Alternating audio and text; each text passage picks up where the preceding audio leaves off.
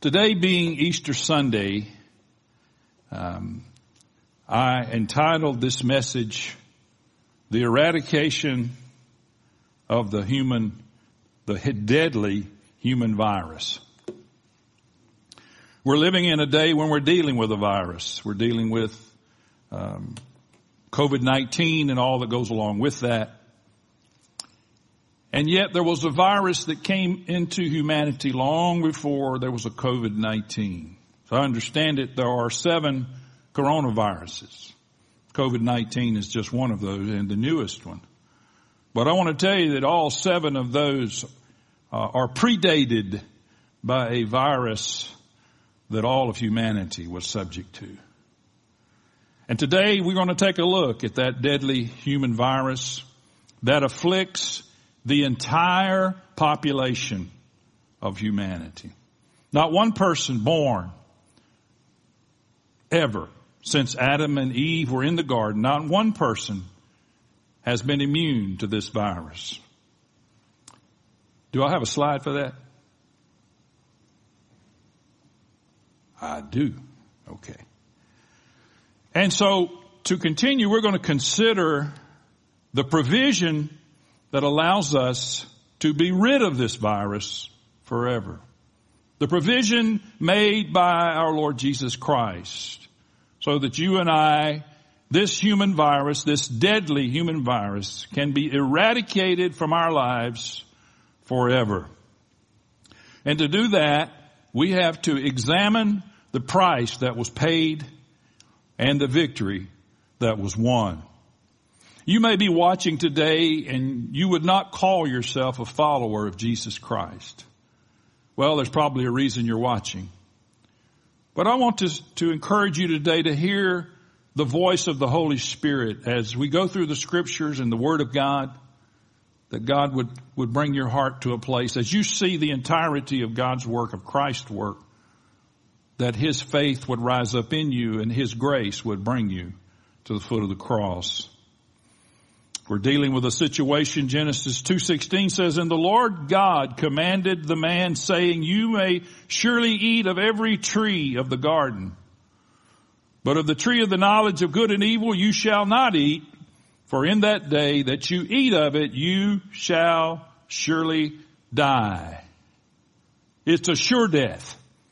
When Adam disobeyed the Father, partook of the fruit, forever the human race was tainted with this deadly human virus that causes true death. So the deadly virus that we deal with entered the human race in the Garden of Eden. And it spreads by propagation. There is no such thing as a six foot distance between people that makes us immune to this virus. Propagation. And it brings death. James said, sin, when it is fully grown, brings forth death. So, well, you sure are being morbid today, but we got to understand that we were dead before we became alive. We got to understand that this virus we're talking about, this deadly human virus causes death. Sin causes death. Maybe it may not cause physical death, but it certainly causes death to be within us. And so today we remember that Easter or Resurrection Sunday is the account of light coming into the world and overcoming darkness and the effects of darkness. We can choose today in the midst of all that we're dealing with, we can choose to focus on the dark moments in our lives. We could moan and whine and complain. My experience has been that gains us nothing. Or we can take a look, we can peer into an empty tomb and embrace the light that comes from that tomb and watch as the darkness flees. Can I tell you that in the midst of the storm and in the midst of the crisis and in the midst of whatever you and I are going through, what challenges we faced, we can find light And as I've often said, you can be in the storm, but the storm doesn't have to be in you.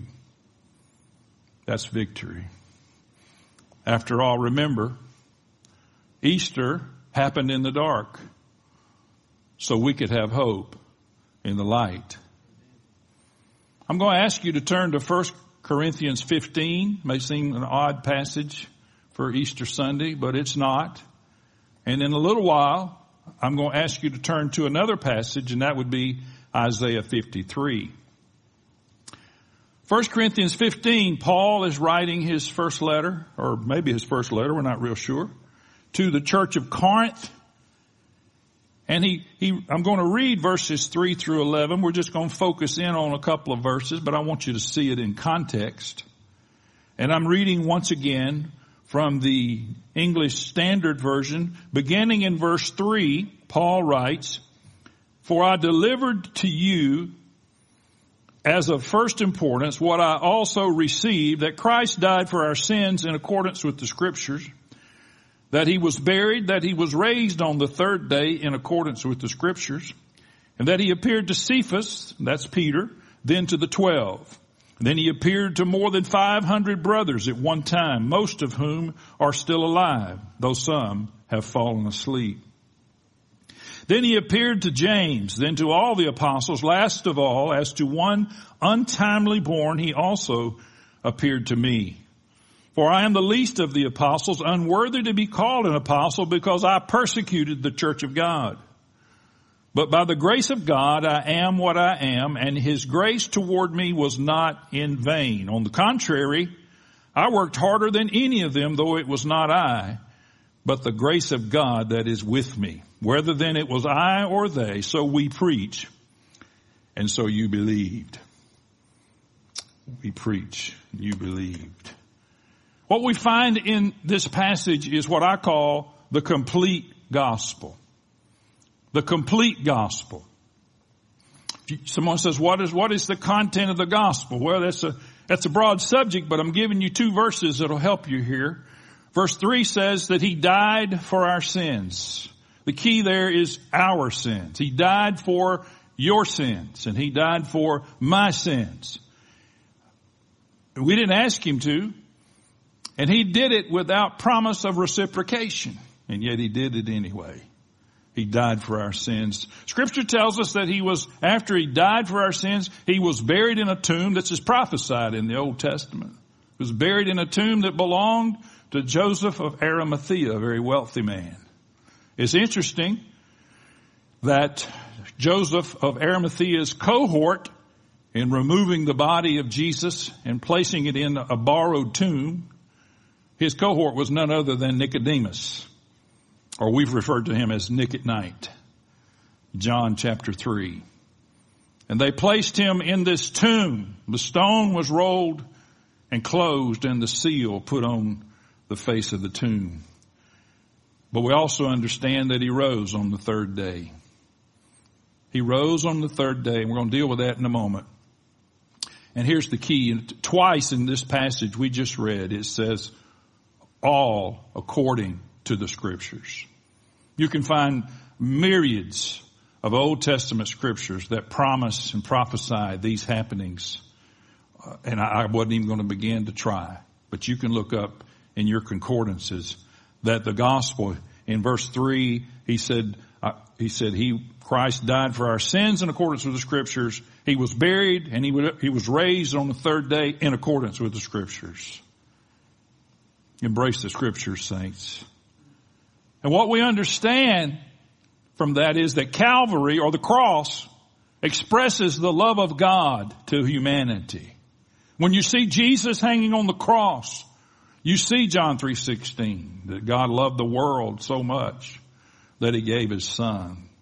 It expresses his love. The resurrection, however, explains the power of God. The cross shows us the love of God the resurrection explains to us the power of God and the power in which we live. The resurrection of Jesus Christ is the standard of power in the New Testament. It's often referred to the resurrection of Christ, the power of Christ's resurrection, the resurrected life. It is the standard by which we measure power in the New Testament. I remind you, for those of us and those of you who are followers of Jesus Christ, that the scripture says that the Spirit, the same Spirit that raised Jesus Christ from the dead dwells in you. Same Spirit, same power. So, for what reason did Jesus die and rise from the dead? What reason? If you want a simple answer, you just look at Romans 14, 9. It says this, for this end or for this purpose, Christ died and lived again, that he might be Lord, both of the dead and of the living. Oh, both of the dead, those who've gone on, and of the living. That's you and I, hopefully. Hope no one's listening to me this morning that's not living.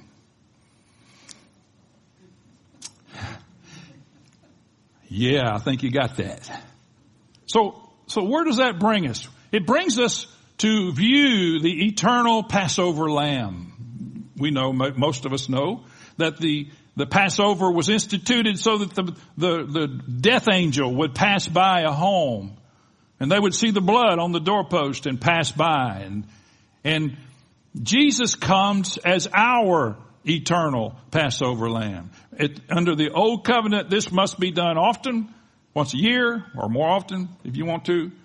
Uh, under the new covenant, the Bible says when Christ did the works that he came to do, he sat down. And when he sat down, that meant he was not doing any more. And what he did was good for eternity.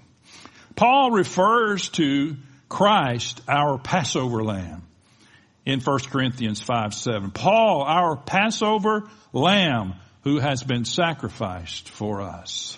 So he becomes our Passover lamb. We don't need another one. There's not another one coming. And he doesn't need to do it again. He doesn't need to die again. Because what he did was eternal. Now, as I said earlier, if you would turn to Isaiah 53, it's the best New Testament passage in the Old Testament.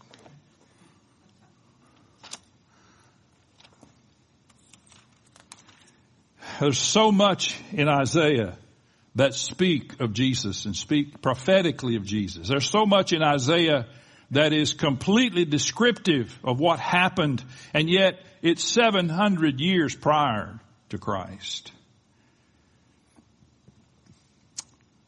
Verse, let's see, verse 1, Isaiah 53, who has believed what he has heard from us? And to whom has the armor of the Lord been revealed? For he grew up before him like a plant and like a root out of dry ground. This is interesting. It says of, of Jesus prophetically, he had no form or majesty that we should look at him and no beauty that we should desire him. He was just a regular guy is what, is what uh, Isaiah is writing. He was despised and rejected by men. He was a man of sorrows and he was acquainted with grief. And as one from whom men hide their faces, he was despised and we esteemed him not. Surely he has borne our griefs. Borne. He's taken them upon himself. He's taken the griefs that we have. And actually, in many ways, the Hebrew word there means sicknesses. And he carried our sorrows. When it says, it says, yet we esteemed him stricken, smitten by God, and afflicted. We esteemed him stricken, smitten by God, and afflicted. What does that mean? Well, the New Living Translation really gets, hits it on the, the nail on the head, so to speak, and it says this, and we thought his troubles were a punishment. Is that our slide for that? Our, our slide go, guys paying too much attention. And we thought his troubles were a punishment from God, a punishment for his own sins. In other words, we, we thought he was being punished for what he, what he deserved. We thought he was getting what he deserved, Isaiah writes. It says he was pierced for our transgressions. Pierced. We know that he was pierced in his side for our transgressions, and he was crushed for our iniquities. Another word for iniquities is lawlessness. We'll come back to that in just a moment. It says that the chastisement that brought us peace, verse, verse 5, was placed upon him. Peace, and that's the word shalom, was, doesn't just mean the absence of conflict, but it means well-being, that we're complete in him. It means that we have been renewed with the Father. It says that he was crushed for our iniquities, the chastisement that gave us peace, and with his wounds we are healed, or by his stripes we are healed. Of course, Isaiah is perfectly describing the crucifixion of Christ here. Why was this necessary? Why was it necessary that Jesus would take these painful elements of that day upon himself. Well, verse 6 tells us that. All we, like sheep, have gone astray. We have turned every one to his own way. And the Lord has laid on him the iniquity of us all. What is the iniquity? It's the turning of our own way. We as a human race have turned to our own way. We did that in the Garden of Eden. And as I've often said, people say, well, if Adam and Eve had not sinned, we'd be okay. And I often say, we would have done the same thing, we would have just done it sooner. The Lord laid on him our iniquity. That's not fair. I've told you a thousand times, God's not fair. He's just. It goes on to say that it was God's will to crush him. That doesn't sound like a loving father. Well, God sees what we don't see. God understands what we don't understand. But He crushed him. All of these things that Isaiah prophesied happened to the Lord Jesus. He did die. He did, He was pierced. He was crushed. He did bear our transgressions. He did take upon Himself the sins of mankind. And then he was resurrected. Well, the question becomes then, what was he resurrected from? Well, obviously death. He was obviously resurrected from death, but even more importantly, he was resurrected from the burden of the fall of mankind. On the cross, Jesus bore the burden of sin for mankind. On the cross, he became sin. He didn't just bear our sins. He became the very embodiment of our sins. He became the one who took the penalty for what we as a human race had been. Sometimes in that, in those days when, when someone was crucified, a criminal, of course Jesus was crucified with criminals, uh, they would take the writ uh, the sentence that was pronounced on this particular criminal and they would nail it to the tree that they were crucified on so that you could walk by and see the charges and why they had been executed. Colossians, I think, teaches us that Jesus took the writ that was against us. And when the devil walked by the cross that day and he looked up there, he saw your penalty and he saw my penalty and he saw the execution that we deserved being taken by another, the Lamb of God, who takes away the sin of the world. He was resurrected from the burden of the fall of mankind that he bore. And that's because the penalty of sin is death. Sin can only be atoned for by the death. That's why we had in the old covenant, we had a lamb that was slain. In the new covenant, we have the lamb who is slain. Penalty, the penalty of sin is death. Romans 6.23 says, for the wages of sin is death. But the gift of God is eternal life in Christ Jesus our Lord. The result of sin is death, but we have a gift from Jesus Christ, which is life. My friend Glenn Rochelle sent me some quotes yesterday morning of some ministers some great quotes about the resurrection of Jesus. And one of them was this quote from Lee Strobel. He said, Jesus Christ did not come into this world to make bad people good. He came into this world to make dead people live. Dead people live. The wages of sin is death, but the gift of God is life. He came to make you and me alive. As Jesus bore the burden of mankind upon him, the debt that we owed of sin must be satisfied, was satisfied. Why? The worship team didn't know I had this in my notes because Jesus paid it all. That's why. He didn't pay part of it. He didn't just uh, die on the cross so we can get a little better. He died on the cross so that he could pay the debt of sin that we owed. It has to be said. Why does it have to be satisfied? Because God is a just God. Those of you who read my most recent Kernels of Truth, I believe that's where I wrote it. God did not take a cosmic eraser and erase our sins that would have violated his very nature. They had to be atoned for. They had to be, the penalty had to be paid. Jesus didn't erase our sins. He paid the debt for our sins.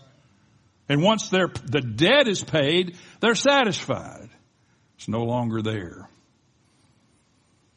Into the tomb, Jesus carried all the sin, ugliness, sickness, bondage, and death that can be produced by sinful mankind. He carried that into the tomb. He's hanging on the cross asking God why had he forsaken him? By the way, you can find that in Psalm 22. Why have you forsaken me? And that's because in that moment all the sin, ugliness, sin, sickness, bondage, and death was resting on him as he bore our sins. In other words, the condition of mankind had now become the condition of Jesus our Lord. He was sin.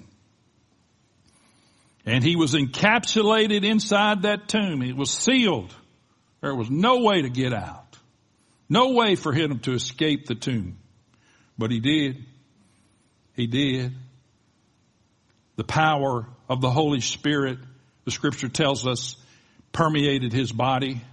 I would like to have been there to see if when the power of the Holy Spirit touched the body of Jesus, if he jumped up or if parts of his body began to move. And then he, then he got up. But I'll tell you this, that when he walked away from the tomb, he left all that behind. All the sickness, all the bondage, all the death, all the sin, all the ugliness. When he walked out of that tomb, he left all of that behind because he had paid the price. By the way, as a side note, John 27 tells us the cloth that had covered Jesus' head was folded up and lying apart from the other wrappings. Jesus had taken the time to fold his face cloth and laid it down. So I don't want anybody else giving me a hard time for being OCD. Jesus took the time. And so what does this mean? What does this mean that that he's died, he's resurrected, he walked out of the tomb leaving all that behind. What does this mean? It means that he was vindicated by the Father. 1 Timothy 3.16, among other things, tells us that Jesus was vindicated by the Spirit. And why would the Son of God, the sinless, perfect Son of God, who knew no sin, why would he need to be vindicated for anything. Of course, the word vindicated means to show to be righteous or to render innocent. This is vindicated. Why would Jesus need to be shown as righteous? Why would Jesus need to be rendered as innocent? We know he was innocent. Well, that's because, as I've already said, hanging on that cross, he bore our shame. He bore our sin. In other words, Jesus became the very object of God's wrath. He became the object of God's wrath. Just imagine, just think about that. We're talking about Jesus Christ, the Son of God, by the way. Born of a virgin. Perfect. William Barclay, who I often disagree with, said this. It, I don't disagree with this, by the way. It was as if God pointed at the cross and said, that is what men think of my son. And then pointed at the resurrection and said, that is what I think of my son. Men think of, of Jesus as one who can be crucified, but God says, when I look at the resurrection, I see God's love for his son. It was a vindication from the wrongful verdict that had been issued against him by the sinful human court and a declaration of his righteousness. A sinful human court. Who were the judges? You were. And me. Because our sin pronounced the sentence upon him. It was a vindication from that. And then uh, professor of biblical theology at Princeton, sometimes called the father of Reformed biblical theology. I need Rob Shearer here to pronounce this name. Gerhardus Vos, and I'm sure that's a Florida way of saying a German name. He said this, Christ's resurrection was the de facto declaration of God in regard to his being just. His quickening bears, or his coming to life, bears in itself the testimony of his justification. God, through suspending the forces of death operating on him, declared that the ultimate, the supreme consequence of sin had reached its termination. I'm going to stop there. I know it's still on the screen. It had reached the consequence of sin, the consequence of your sin, and the consequence of my sin had reached its termination. In other words, resurrection had annulled the sentence of condemnation. Let that sink in. The resurrection had annulled your sentence. The resurrection had annulled my sentence because Jesus bore the sin and then was vindicated by the Father and walked out of that tomb, leaving our sins behind. He didn't come out with them.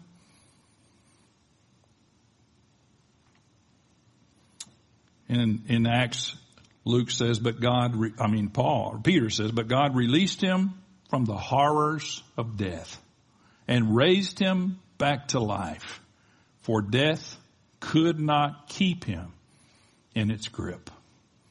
There was no way that death, the devil, all the angels were going to keep him in that state. The power, don't miss this, the power of the Holy Spirit and the resurrection power invaded his body and he came back to life. Not one demon in hell could do anything about it. When you think that you got a problem and when you think God can't touch your circumstances, you think about Jesus walking out of that tomb. And if there would have been any way that Satan and his demons could have stopped that, they would have done it. But they couldn't. Excuse me.